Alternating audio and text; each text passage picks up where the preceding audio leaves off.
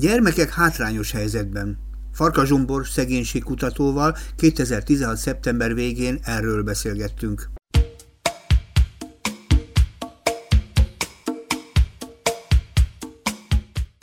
Csak a hallgatóknak mondom, a mai napot Darvas Ágnessel terveztük, csak sajnos ő betegsége miatt nem tudott eljönni, és tulajdonképpen te is ugyanezen a területen dolgozol, hogy azért kértelek föl, nagy tisztelettel el is vállaltad, hogy erről a témáról beszélgessünk, ami tulajdonképpen egy olyan téma, amire időnként vissza-vissza szoktunk térni, például a hátrányos helyzetű gyerekek, és a mai beszélgetésünk apropóját pedig az adja, hogy nem túl régen egy államtitkár arról beszélt, hogy a hátrányos helyzetű gyerekek száma megfeleződött az elmúlt hat évben. Mit szólsz mindehez? Igen, így van, ugye ez a, a Rétvári államtitkárnak volt egy bejelentése, igen, nem olyan régen, és valóban, hogy mondjam, ez úgy a, ezzel foglalkozókat kicsit felháborította, hiszen amit az államtitkár mond, egyrésztől igaz, valóban nagyjából megfeleződött a a hátrányos helyzetű, illetve a halmazottan hátrányos helyzetű gyerekeknek a száma és az aránya.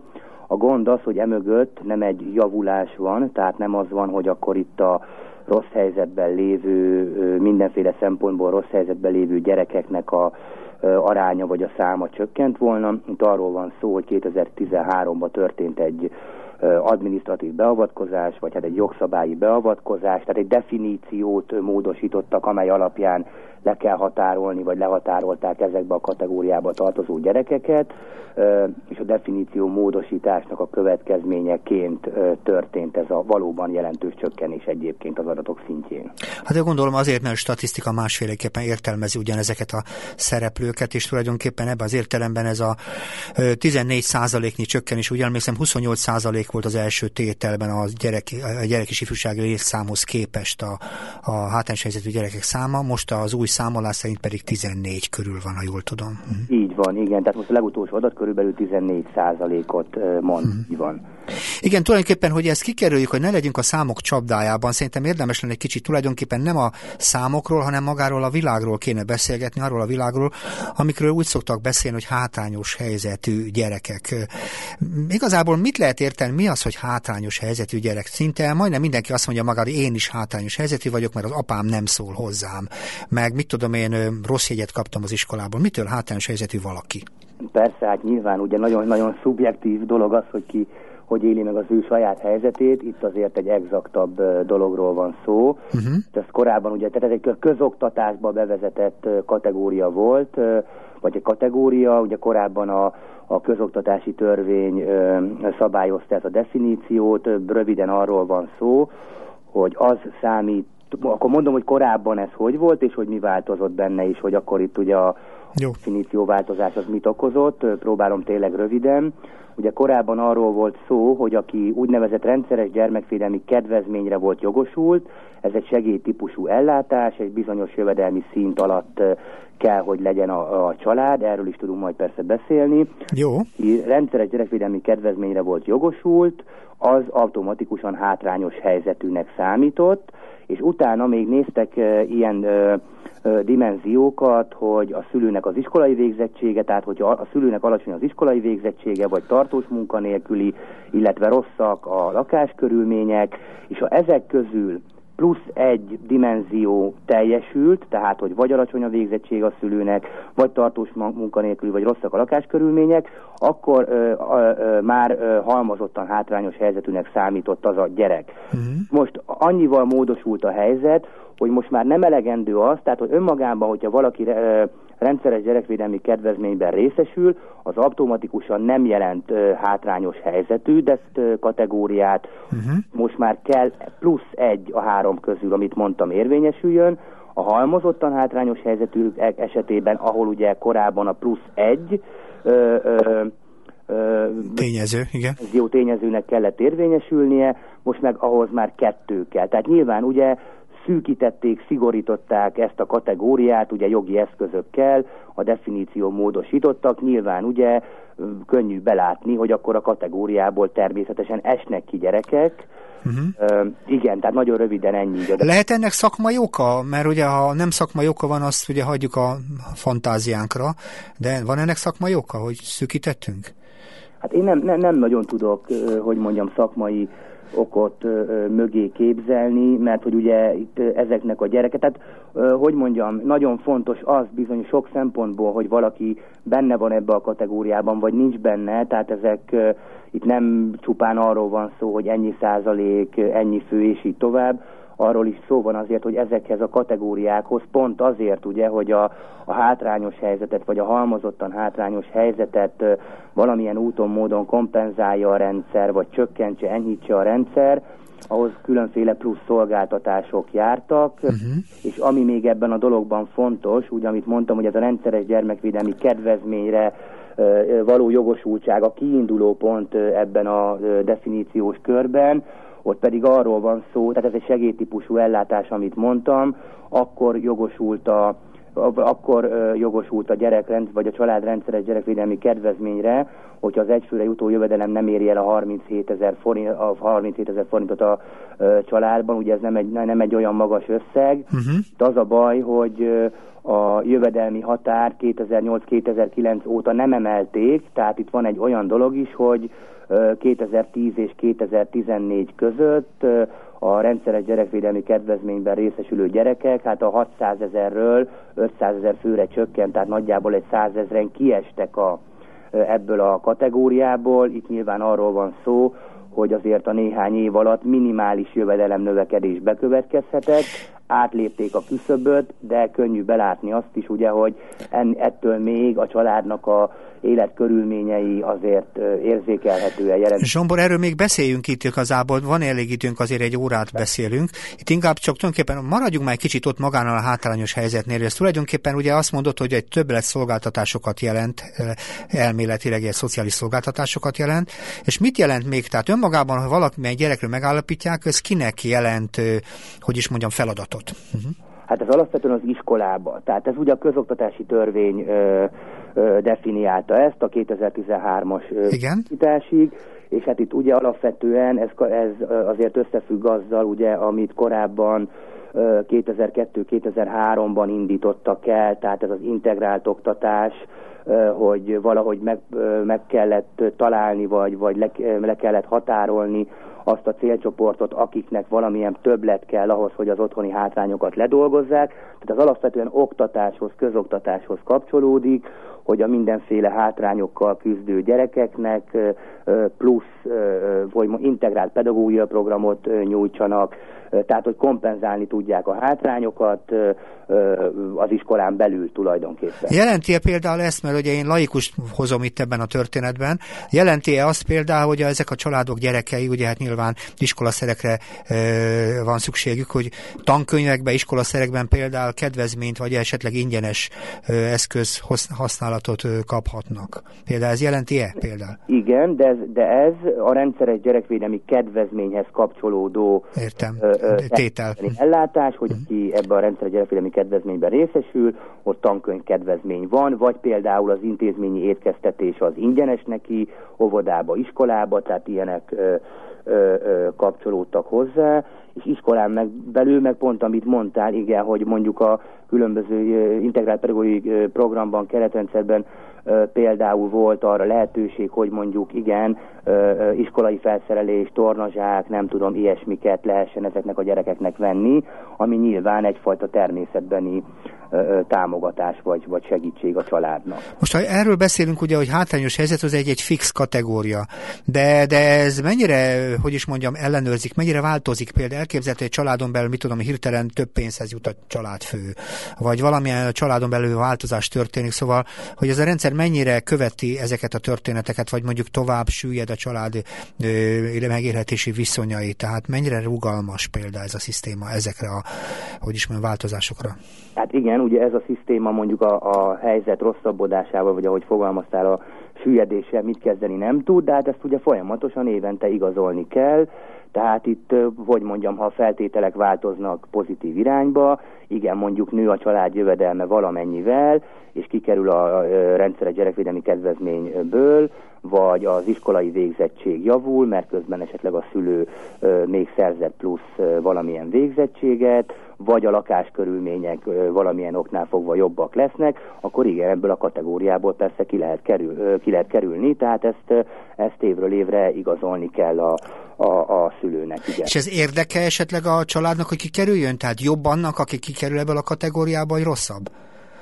Hát, hogy mondjam, jó kérdés, persze, mert ha egyrésztről azt nézem, hogy ha egy szülő vagy egy család önmaga erőforrásai miatt ki tud kerülni ebből a kategóriából, és neki érzékelhetően jobb lesz a helyzet, hát az persze, hogy akkor az egy jó dolog, de önmagában az, hogy mondjuk kikerül ebből, és mm, hogy mondjam, minimálisat mondjuk tudott előre lépni ezeken a területeken, de igazából az életkörülményei, életminőségei ugyanolyan rosszak, akkor hát, hogy mondjam, inkább érdeke az, hogy benne maradjon ebbe a kategóriába, hiszen ugye akkor, hogyha kiesne, hát elesne többféle plusz dologtól, ami ezekkel a tehát, hogyha hátrányos helyzetű, akkor ugye jár, vagy a, a rendszer a gyerekvédelmi kedvezménnyel jár.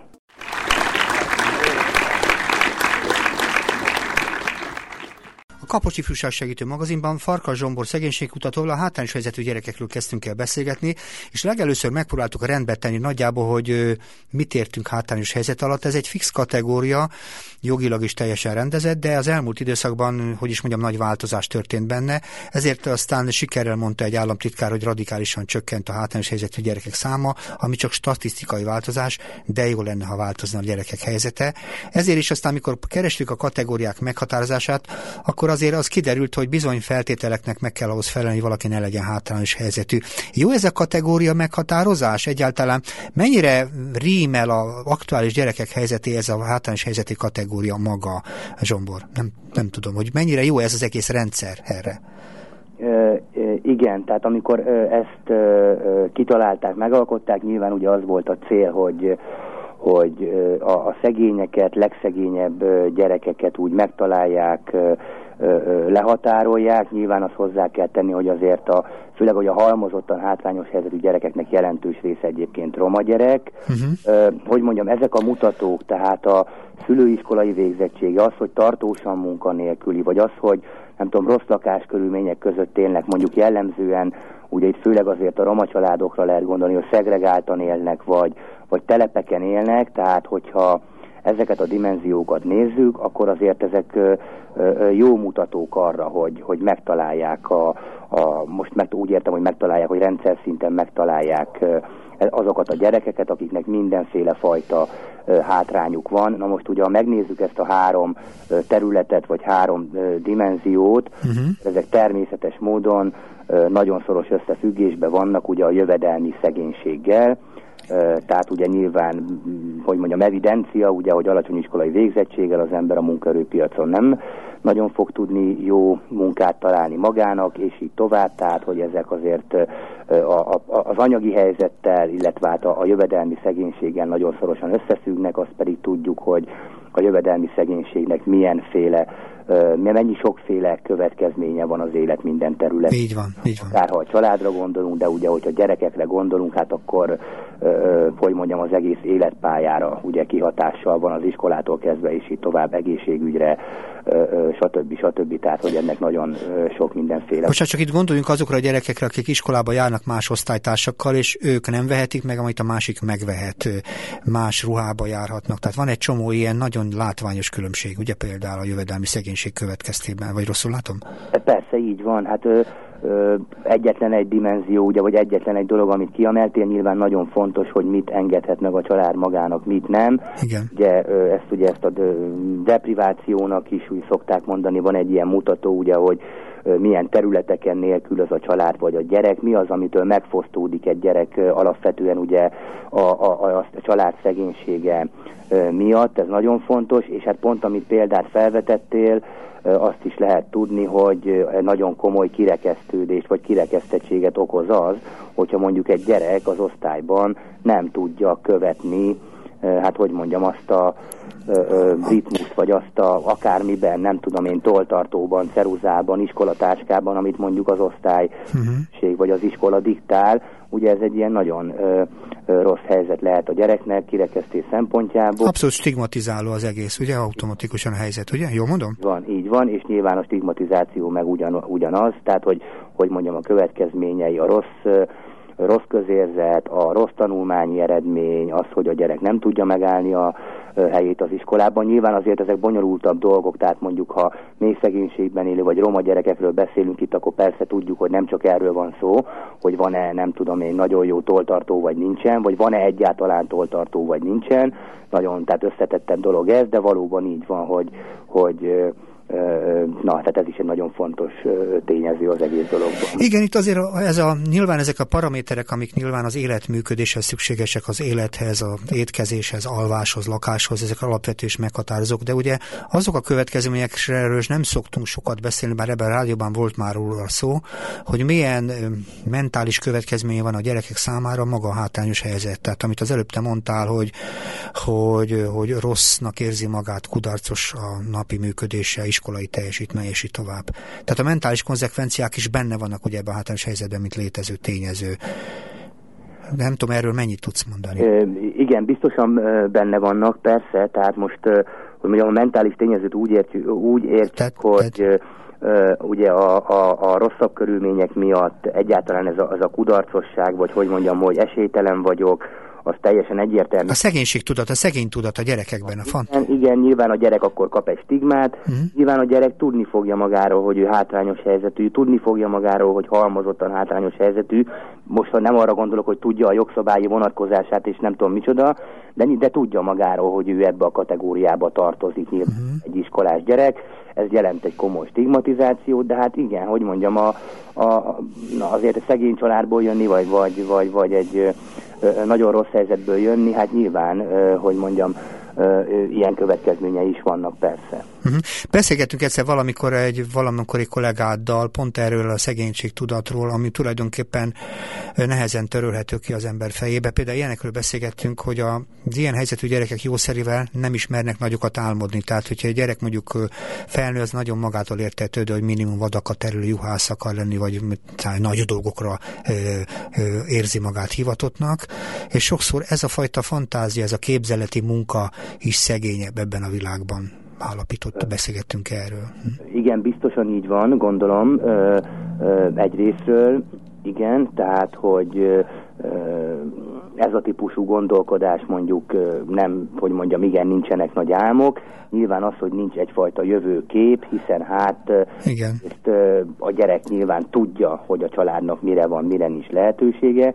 Nyilván be tudja mérni azt, hogy ők relatíve másokhoz képest hol állnak, és nem jól állnak, ugye azért ez se növeli az önbizalmat, és hát valóban ugye nincs ö, olyan fajta minta, olyan fajta példa, akár a családban, akár mondjuk ugye jellemzően mondjuk tételezzük fel, hogy ö, szegény gyerekek szomszédságában mondjuk hasonló helyzetű ö, gyerekek vannak, tehát hogy nincsen valami fajta minta példa arra, hogy hát hogy is kéne akkor eljutni egy, nem tudom, érettségig, egy diplomáig, egyrészt nincsen minta, másrésztől meg persze erőforrások sincsenek ehhez, és itt értem azt, hogy az alacsony iskolai végzettségű szülő azzal együtt, hogy nyilván az ö, lehetőségeihez képest persze mindent igyekszik a gyereknek megtenni, segíteni, és így tovább, de hát, hogy azért neki sincsenek olyan ismeretei, tájékozottsága, és így tovább, hogy a gyereknek otthon segíteni tudjon, hogy a gyerek elé célokat tudjon kitűzni, hát ez, ez egyértelműen nagyon komolyan behozott. És nagyon fontosat mondtál például, igen, és ezek a szülők ugyanolyan, számukra ugyanolyan fontosak a gyerekek, mint a más társadalmi csoportban lévők, tehát nem lehet ebben ilyen mondon igen. különbséget tenni. Tulajdonképpen csak az érdekel, hogy ebben a világban ugye romantikus filmeket szoktak az emberek néha nézni, ha erre a világra valamennyire érzékenyek, hogy van ebből kitörés például ebből a hátrányos helyzet helyzetből. Egyáltalán realitás arról beszélni, hogy ebből a helyzetből ki lehet törni. Igen, kétfelé választanám a dolgot. Én magam is tudok ö, olyan ö, roma gyerekekről, telepen ö, fölnőtt ö, roma gyerekekről, akik valamilyen úton, módon ki tudtak törni. Ö, vagy tegnap voltam például egy ö, megbeszélésen, több ilyen példát hallottunk erre, hogy akkor ö, a roma lányból védőnő lett, és nem tudom, még lehetne ilyeneket mondani, de hát ezek ilyen egyéni mm, sikertörténetek, amit ilyen példaként szoktunk ugye emlegetni és milyen, mondani, hogy jaj, milyen jó, én is ismerek hármat, és igen, te is ismersz kettőt innen, onnan, amonnan.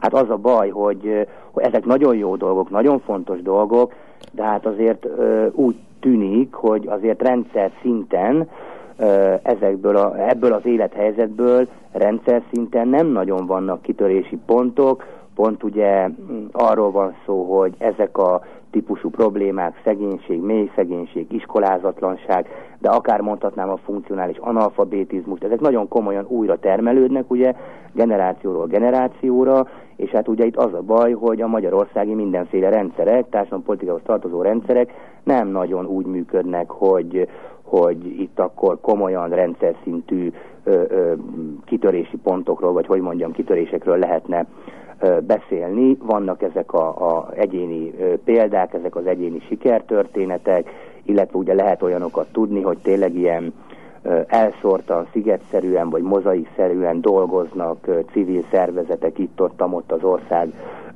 különböző területein, egy-két-három néhány települést lefedve, és akkor ezeknek a civil szervezeteknek mondjuk a segítségével, a beavatkozásukkal ö, ö, tudnak segíteni néhány gyereknek, uh-huh. ugyan néhány, ha akarom, nagyon sok, ha akarom, nagyon kevés, de akár az oktatási rendszert nézem, akár a szociális ellátórendszert nézem, hát azért azt nem lehet mondani, hogy itt akkor rendszer szinten ezeknek a gyerekeknek a helyzetét javítaná. Nagyon fontos összefüggéshez jutottunk. Nyilvánvalóan ugye ez a fajta terület, ahol a, a példa az ellenkezőt bizonyítja, tehát arról, hogy a rendszer szinten még sincsen igazából változást, nem igazán van lehetőség arra, hogy, hogy ilyen, hogy is mondjam, rendszer szintű mobilitáshoz, változási lehetőséghez jussanak a gyerekek.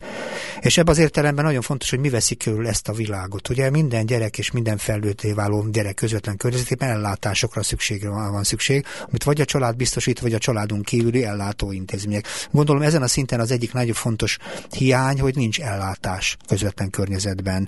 Nem csak a család nem képes, hanem a környezetben sincsen elégséges erőforrása támogatásra. Igen, most attól függ, hogy ha jól értem, tehát hogyha a nagy rendszerekre gondolunk, ha nem Igen. közoktatás rendszerére gondolunk, akkor persze azt ugye nyilván tegyük hozzá, hogy valamilyen szintű szolgáltatás nyilván van, tehát ugye nem tudom, óvodába elvileg azért Így van. ki jár, iskolába azért mindenki jár. Itt uh-huh. ugye az a nagy gond, hogy ugye területileg hatalmas különbségek vannak a, a színvonalban, tehát az oktatás színvonalában. A plusz szolgáltatásokról meg ne is beszéljünk, tehát hogy, hogy ami az iskolán túl pluszban esetleg igénybe vehető, amit mondjuk egy városban élő középosztálybeli szülő meg tud venni a gyerekének, azt mondjuk egy, nem tudom, Borsodi, vagy most mindegy, mondhatnék mindenféle az ország sok területét, egy ottani kis településen élő szegény család egyrészt nem tudná megvenni, másrészt meg valóban nincsenek ilyenek, de mondjuk a közoktatást nézzük, ahol elvileg, ami, amelyben elvileg mindenki benne van, hát ugye ott is iszonyatos különbségek vannak, iszonyatos színvonalbeli különbségek vannak,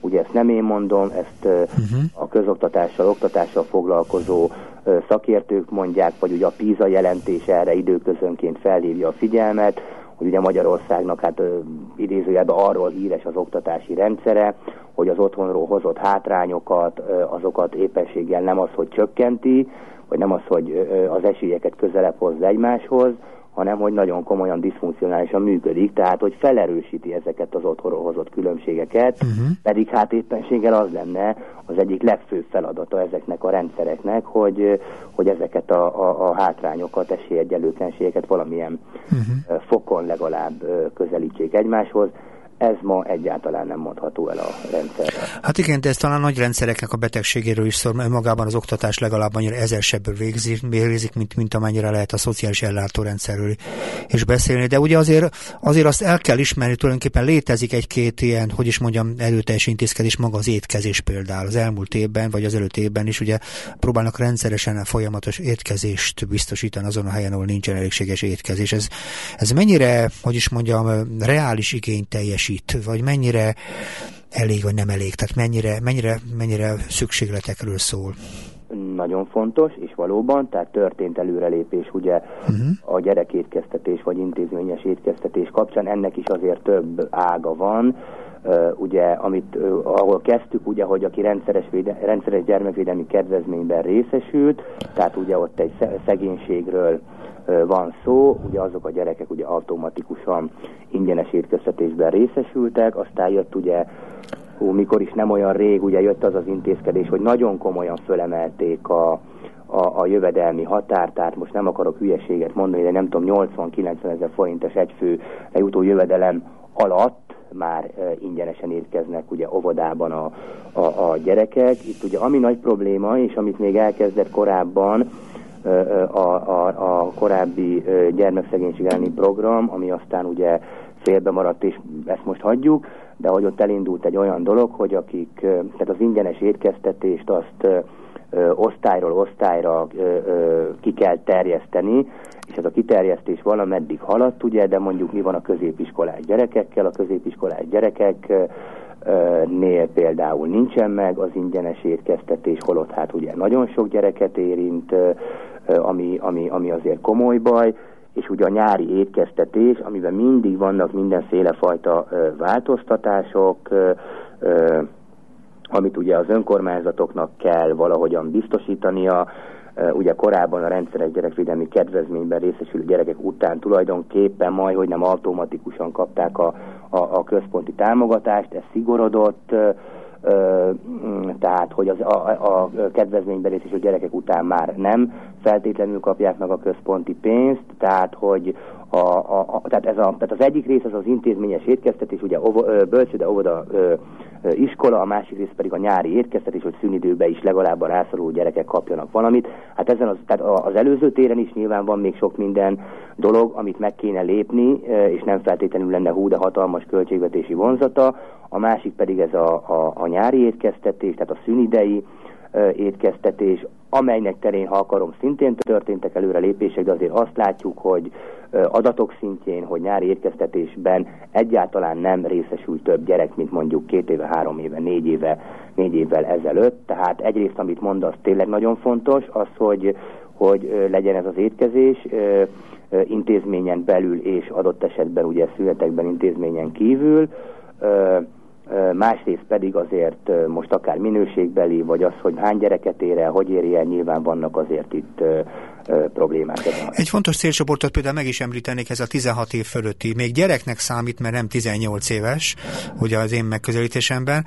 Ő már automatikusan kiesik, mert ugye nem kell iskolába járnia, és szerintem az iskola ebben az értelemben meg bátran el is engedi az ilyen helyzetű gyerekeket. Itt, igen. És akkor ez a fajta populáció szinte ilyen intézményrendszeren kívül marad, és csudat ugye mi lesz vele. Tehát 16 év fölötti gyerekek azok történet az egy kifejezetten, vagyis már kilátástalan.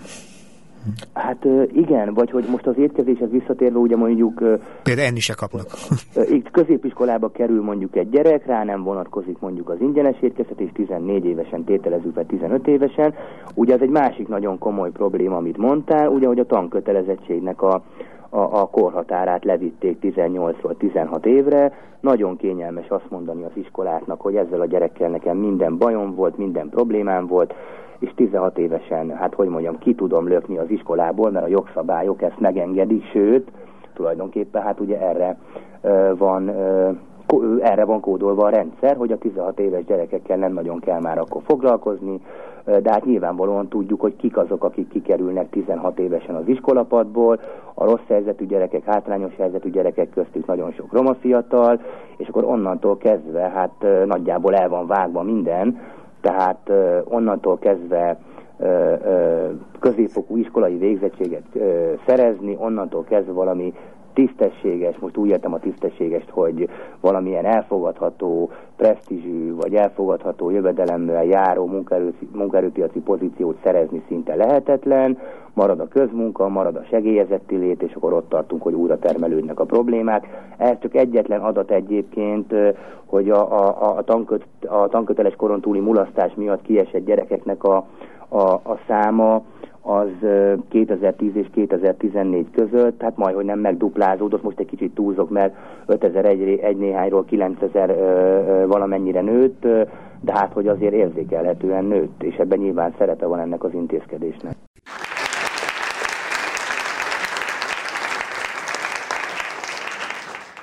A Kapos Ifjúság Segítő magazinban Farka Zsomborral a hátrányos helyzetű gyerekekről kezdtünk el beszélgetni, és sokféle adatban próbáltuk bevilágít, bevilágítani ezt a világot, mert megmondom őszintén, a számok önmagában nem sokat jelentenek, de az, hogy ebben a sorshelyzetben felnővő gyerekek története, az nem egy nagyon biztató karrier, az egészen biztos, bizonyos mindenki számára, és noha itten kitörésekről néha a romantikus filmekben egy-két mondatban, példában szoktak beszélni, rendszer szinten az ő történetük nagyon determinált, nagyon meghatározott, és sokszor a feladatok csak arról szólnak, hogy hogyan lehet életben tartani ezt a világot, tehát itt sürgősség és szükségintézkedések kiveszik körül ezt a fajta történetet, legalábbis erről beszélgettünk, ha nem is teljesen ezekkel a szavakkal. De ezért is nagyon fontos az, amit eztünk el beszélni, hogy tulajdonképpen igazán pontosan mit kaphatnak, milyen segítségre kaphatnak azok a családok, azok a gyerekek, ahol, ahol nagyon rosszak a körülmények, a hátrányos helyzetűek, vagy halmozottan hátrányos helyzetűek. Múltkor már használtak ilyen fogalmat, hogy hihetetlenül halmozottan hátrányos helyzetű négy 4H. 4H lenne, igen. Uh-huh. És itt a gyermekvédelmi kedvezmények eh, igénybevételével kapcsolatosan tudom, az elmúlt időben volt egy vizsgálatotok, ha jól emlékszem, hogy a kedvezményre jogosult gyerekek és családok eh, száma mintha csökkent volna. Igen, igen, ez a Tárkinak volt egy, egy kutatás, amiben részt vettem. Igen. Valóban az volt, a, a, ez egy több pilléri kutatás volt, az volt az egyik vonulata ennek, hogy akkor azt néztük meg, azt vizsgáltuk, hogy mi az oka ennek a hatalmas csökkenésnek, tehát amit itt a korábban ugye beszéltünk, hogy 2010 és 2014 között százezren, százezer gyerek esett ki uh-huh. ebből az ellátásból, ebből a támogatásból. Ezért baj, mert uh, ugye amit mondtunk, hogy ehhez a támogatáshoz sokféle uh, plusz dolog jár, ingyenes étkeztetés, kedvezményes tankönyv, és így tovább. Tehát, hogy ezt próbáltuk feltérképezni, részleteiben megnézni. Itt hát ugye két, amit mondtam, hogy 2008-2009 óta nem emelték azt a jövedelem plafont, vagy azt a jövedelem határt, ami alatt jogosult valaki erre a kedvezményre, és hát az egyik fő ok, vagy hát alapvetően a meghatározó ok az az, hogy még a legszegényebb családok helyzetében is bekövetkezhetett, bekövetkezett valamelyes növekedés a, a jövedel, jövedelemben, és ezáltal a küszöb fölé kerültek, és ahogy Sokszor csak kevéssel a küszöb fögött, erről beszéltünk valamikor az előbb. Igen, nagyon gyakran, többnyire nagyon kevéssel kerültek a küszöb felé, itt tényleg a néhány ezer forintot kell ö, ö, elképzelni, ami elég ahhoz, hogy elveszítse ezt a jogosultságot a család, de hát édeskevés ahhoz, hogy ő valóban ténylegesen jobban éljen, és mondjuk ténylegesen kikerüljön abból a körből, uh-huh. hogy ő ne lenne rászorulva ezekre a típusú segítségekre, támogatásokra. Itt a baj az, hogy való 2009 óta ezen nem változtattak ezen a, ugye mert úgy számolják, hogy a nyugdíj minimum összegének a 130 százaléka, illetve egyszülős családok esetében a nyugdíj minimum 140 százaléka uh-huh. határ, amit, ők, amit néz a rendszer, tehát ha ez alatt van a jövedelem, akkor jogosult erre a rendszer a gyerekvédelmi kedvezményre. A másik probléma az, hogy a nyugdíj minimumból számolják, tehát ugye a nyugdíj minimumnak veszik a 120-130-140 százalékát, itt meg az a baj, hogy a nyugdíj minimum 28.500 forintos összegét 2008 óta nem emelték, ugye ami egyébként több ö, ilyen típusú szociális transfernek, segélynek a, a, a számítási alapja, Na most... Ez mennyi ez az összeg, ez a száz valahány százalék? Ez, ha azt mondod, hogy 28 ezer körül van, akkor ez kb. 40 ezer, ugye? Körülbelül annyit ér. 28, 28 500 forint ugye a nyugdíjminimum, a 130 százalék az a 37 ezer forint, a 140 százalék, tehát ha egyszülős családban, ott nyilván sok szempontból ugye ott még nagyobb a szegénység kockázat, ott pedig a 140 százalék az meg 39 ezer forint körüli egyfőre jutott jelent. Egy hónapban. Az fontos, hogy a 28.500-at sem mozdították 2008 óta, ez azt jelenti, hogy legalább egy 20%-kal kevesebbet ér, mint akkor, tehát a reál értékéből, vásárló értékéből nagyjából 20%-ot vesztett, tehát hogy hát ugye eltelt azóta már lassan, nem tudom, majd, hogy nem 10 év, ugye? Uh-huh. Ehhez nem nyúltak hozzá, nyilván ez nagyon komoly kiesést jelent. Hát mire elég ez az egész kedvezmény? Ezek szerint nem túl sokra, vagy ez a pénz? Igen, a, a, maga a kedvezmény, ugye ezek a jogosultsági határok voltak, amiket itt beszéltünk, Ugye a rendszeres gyerekvédelmi kedvezményhez egyébként ugye most emelték egy picit, korábban 5800, két, évente kétszer 5800 forint járt a családnak, ezt most föl, fölemelték évente kétszer 6000 forintra, amit ráadásul ha jól emlékszem, 2012 óta Erzsébet utalványban kapnak, tehát még csak nem is arról van szó, hogy ez a hatalmas összeg, ez a évente kétszer 6000 forint mondjuk szabadon elkölthető lenne, hanem megmondja nekik a rendszer, a, a, a politika, hogy mire költhetik ezt a kétszer 6000 forintot, de nem ez a fontos benne, hanem a kapcsolódó ellátások, amiről beszéltünk, hogy ingyenes étkeztetés, kedvezményes tankönyv, és így tovább. És valóban, amit mondtál, ugye ez az egyfőre jutó 37 ezer forint, hát ez nagyon-nagyon kevés. Ugye a, a, a, a legalsó ö, ö, jövedelmi tizedben mondjuk nagyjából az egyfőre jutó jövedelem olyan 25-26 ezer forint mondjuk a gyerekes családokban nagyjából. Tehát igen, ez egy nagyon alacsony küszöb. De akkor miért csökkent az igénybevétel? Tehát az nehezen értem tulajdonképpen, hogy tulajdonképpen ezt a nagyon keveset is nagyon kevesen, kevesebben kapják meg. Ez az egészben érdekes, ugye? Tehát a kevesebbet kevesebben. Hát így van, mert ugye ha belegondolunk, azért 2008 óta azért mégis csak, tehát mit, nem tudom, bekerül egy közmunkára, uh-huh. rengetegen bekerültek közmunkára, ugye munkanélküli létből, mi ezt interjúkkal kérdeztük, egyébként benne van a ö, jogszabályban, hogy a közmunkát nem kell beleszámítani, nagyon sok helyen mégis beleszámítják, most a gondoljunk bele abba, hogy mondjuk a 22.800 forintos foglalkoztatás helyettesítő támogatásból mondjuk bekerül közmunkára, és néhány tízezer forinttal többet kap, akkor jóval, tehát akkor jóval fölötte lesz ennek a küszöbnek, vagy hogyha az egyik szülő el tud helyezkedni egy minimálbéres állásban, akkor jóval fölötte lesz ennek uh-huh. küszöbnek, tehát itt amit mi tudtunk adatszinten nézni, itt arról van szó, hogy e- ezt a hogy mondjam, a küszöb közelében lévőket próbáltuk behatárolni adatok alapján, és az látszik, hogy picit emelkedtek a jövedelmek, de még egyszer mondom, uh-huh. picit ez tényleg néhány ezer forintról van szó, csak egy zárójel, hogy persze az is belejátszik valamennyire, hogy a születésszámok azért ebben az időszakban csökkentek, tehát eleve kevesebb gyerek születik, uh-huh. de azért ez sokkal kisebb mértékben játszik szerepet ebben a visszaesésben, mint ez a típusú jövedelmi dolog, tehát ez a pici jövedelem emelkedés, de még egyszer mondom, a pici jövedelem emelkedés nem jelent a, a család számára komolyabb lépést.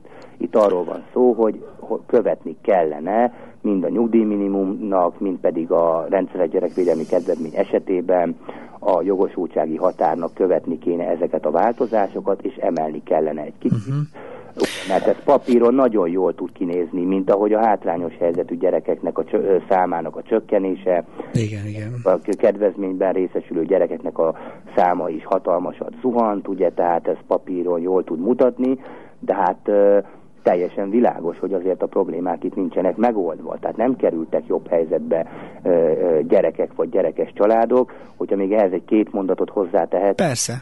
És bocsánat, ez is adat, de ugye ezt is lehet hallani a kormányzati kommunikációban, hogy az elmúlt egy-két évben a, a gyerekek szegénységi aránya vagy szegénységi rátája csökkent. Valóban egy picit csökkent, egy-két százalék ponttal mhm. csökkent. Uh-huh azt senki nem teszi hozzá, hogy a 2014-es adat, tehát ez a, most a gyerekeknek nagyjából egy 23 a él a jövedelmi szegénységben egy bizonyos küszöb alatt, ez körülbelül az a szint, ami volt 2000-2011-ben, tehát egy romlás után javult egy picit a helyzet. Még most is minden negyedik gyakorlatilag, ugye, ha azt mondta. Igen, körül így van, csak még azt szerettem volna hozzátenni, hogy ha a küszöböt egy picit lejjebb visszük, tehát a, szegény, a jövedelmi szegénység küszöbét, mert most a medián jövedelem 60%-a, ami a klasszikus, alapvetően mindig használt küszöb, ezt a küszöböt levisszük a medián 40%-ára, ami ugye logikusan egy súlyosabb vagy mélyebb szegénységet jelent, akkor meg az látszik, hogy a, az ilyen gyerekek, tehát a súlyos szegénységben vagy mélyebb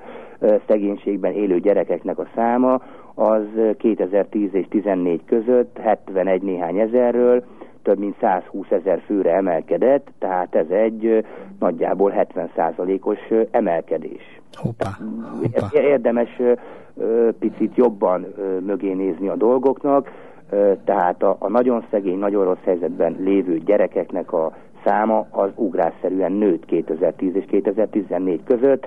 Ezeket az Eurostaton egy kis böngészéssel mindenki meg tudja nézni egyébként.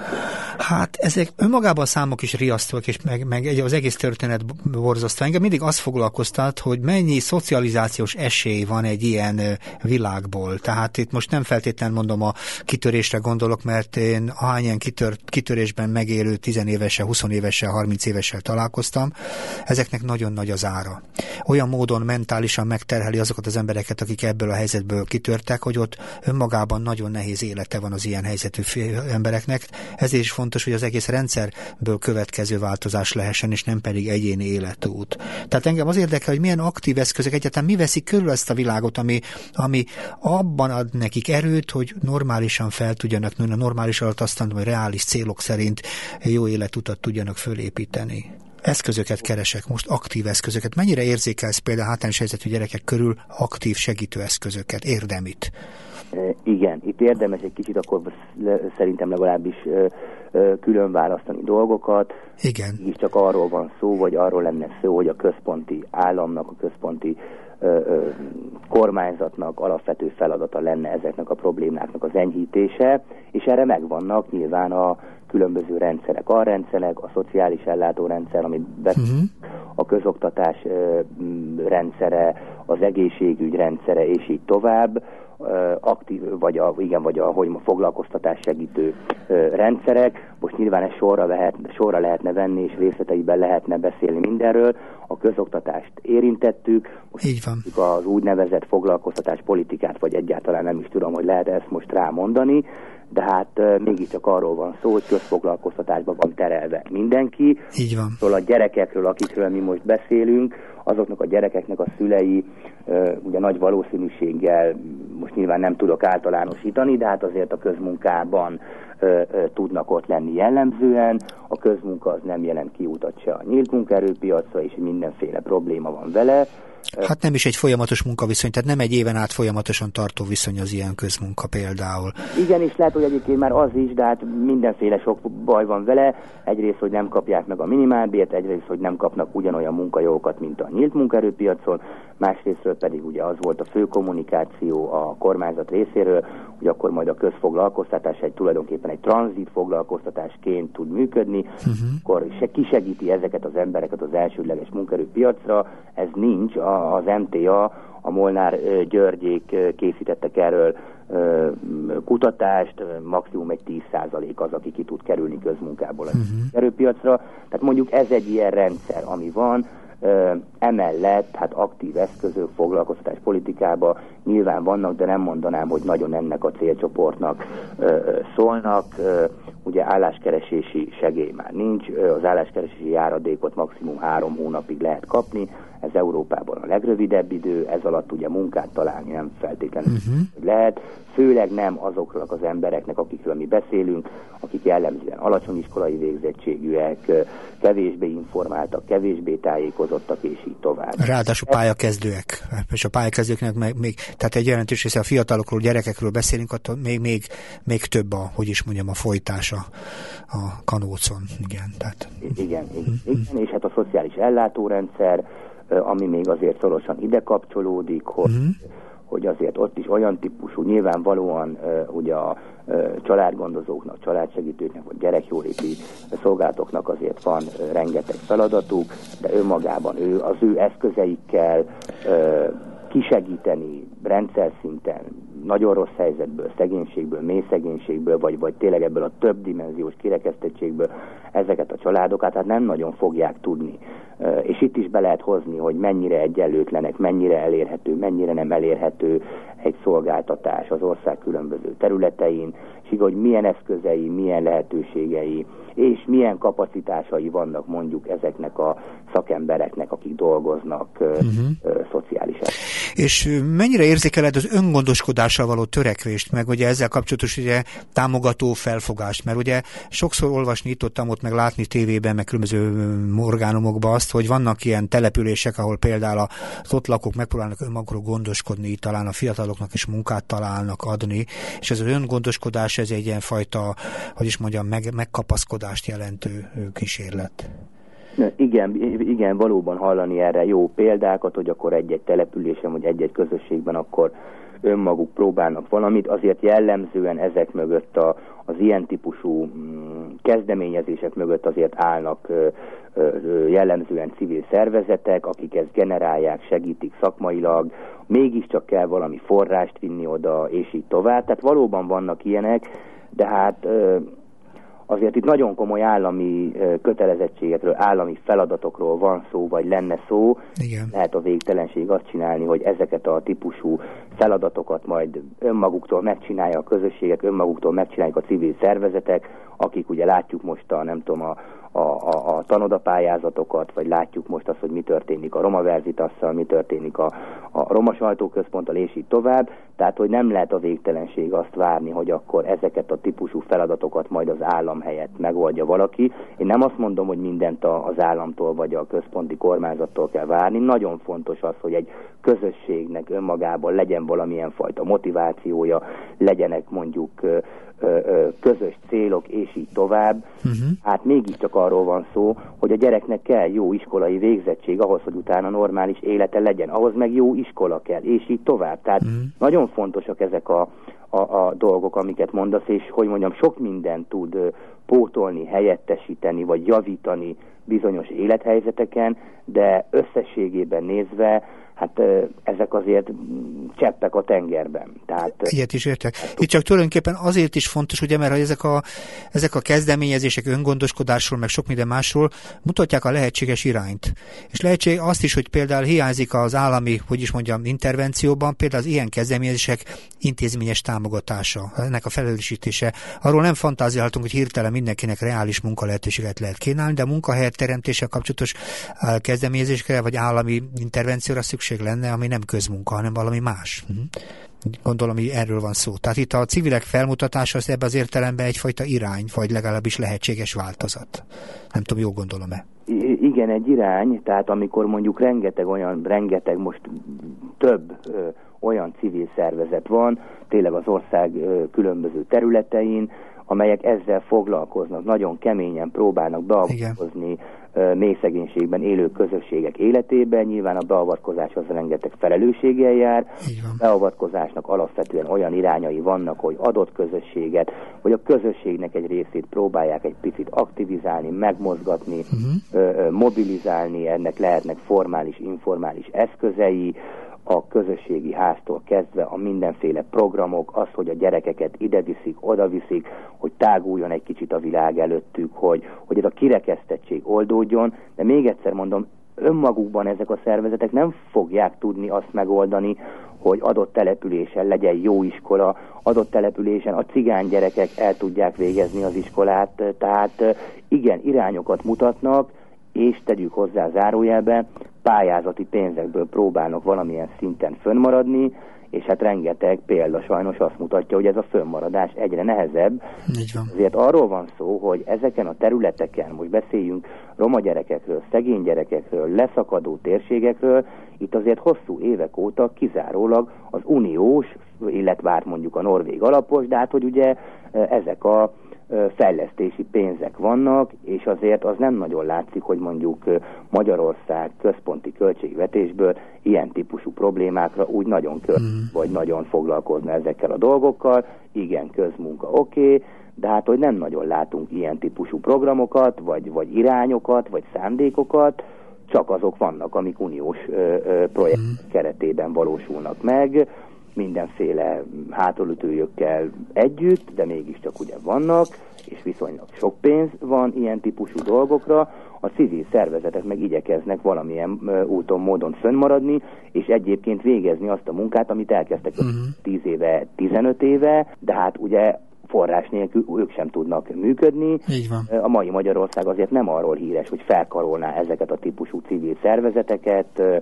arról meg azt végképp nem, hogy mondjuk plusz forrásokat adna számukra. Nagyon-nagyon érdekes volt a beszélgetés, ha nem is felhangoló, de mindenképpen a történet mögé mutató beszélgetés volt, és nagyon szépen köszönöm a közreműködését, adatokkal és összefüggésekkel birkoztunk ezen a területen, és az, hogy nincsen igazából határozott szerepvállalása most a kormányzatnak, az is kiderült ebbe az értelemben, drukkolunk, hogy fölfedezzék, ha más nem a civilák példáin. Nagyon szépen köszönöm Farkas Zsombornak ezt a mai beszélgetést, és hát remélem a hallgatók is érzékelték és élvezték ennek a dolognak a szakmai összefüggéseit, és hát remélem érzik a feladatot ezen a szinten, hogy erről még többet kéne beszélnünk. Köszönöm technikai közreműködését Boglán Adriánnak, és Szabondás hallották. Viszont hallásra, és köszönöm neked is még egyszer. Én is köszönöm, viszont hallásra.